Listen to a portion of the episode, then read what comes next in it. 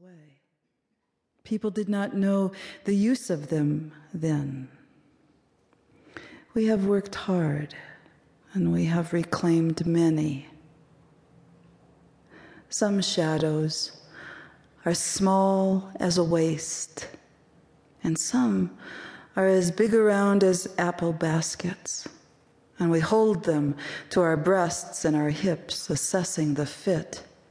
And we work and we wait until every woman finds a match.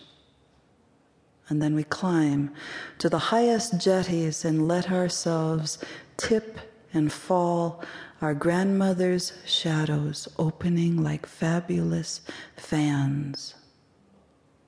And we soar to a secret ground not often spoken of, the place where there are rules and instruction for wisdom, and white hair that lights the way. And the secret we all eventually learn that as the eyes grow dim, they actually see the farthest.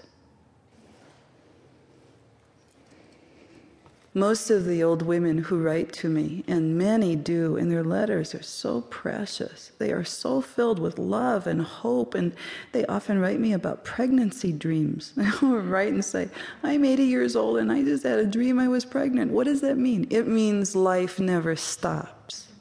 It means life, new life, never ever stops, no matter what age a person is, no matter how long they've lived, no matter how they've lived, no matter what sufferings they've endured, no matter what triumphs and travails that they've experienced.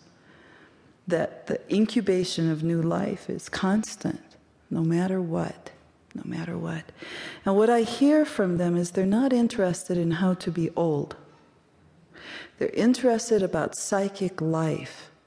They're interested in what special kind of spin or twist there might be to being a certain age versus being 20 years old. Well, a long time ago, for my doctoral dissertation, I wrote one called The Mythic Savant, which was on people who were over age 70, had no education to speak of, in other words, had less than a high school diploma, who maintained that they were perfectly content with life, or mostly content with life.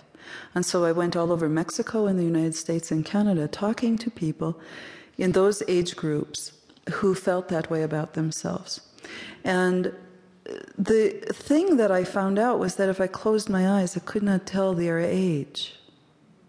What I did find in was a remarkable faith in the future, in tomorrow. Not just today, but in tomorrow. And I know that that's against some of the conventional wisdom that age has something only to do with living day by day or day to day. That's not what I found to be so at all.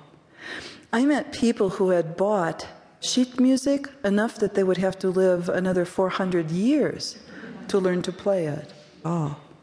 I met a ballerina in Chicago who was in her 70s who was teaching and she had choreographed ballets that would take her another 40 years if she were to complete all of them.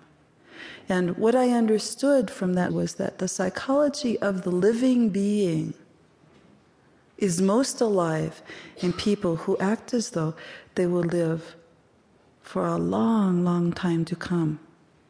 And that the anxieties about how long one has left or how one should spend that time perhaps are less important. It seemed to me to be a really excellent psychological point at any age, but particularly as one becomes older, because as you know in the culture, there is, well, instead of me telling you about it intellectually, let me tell you a story about it called The Three Bears. Yes. And a long time ago in a forest far away, there were three old women who were laboring through the forest, and each had all sorts of bells and bags and cups tied to her waist, so that as they labored through the forest, they were cheeping and banging and tinging and ringing. And the first old woman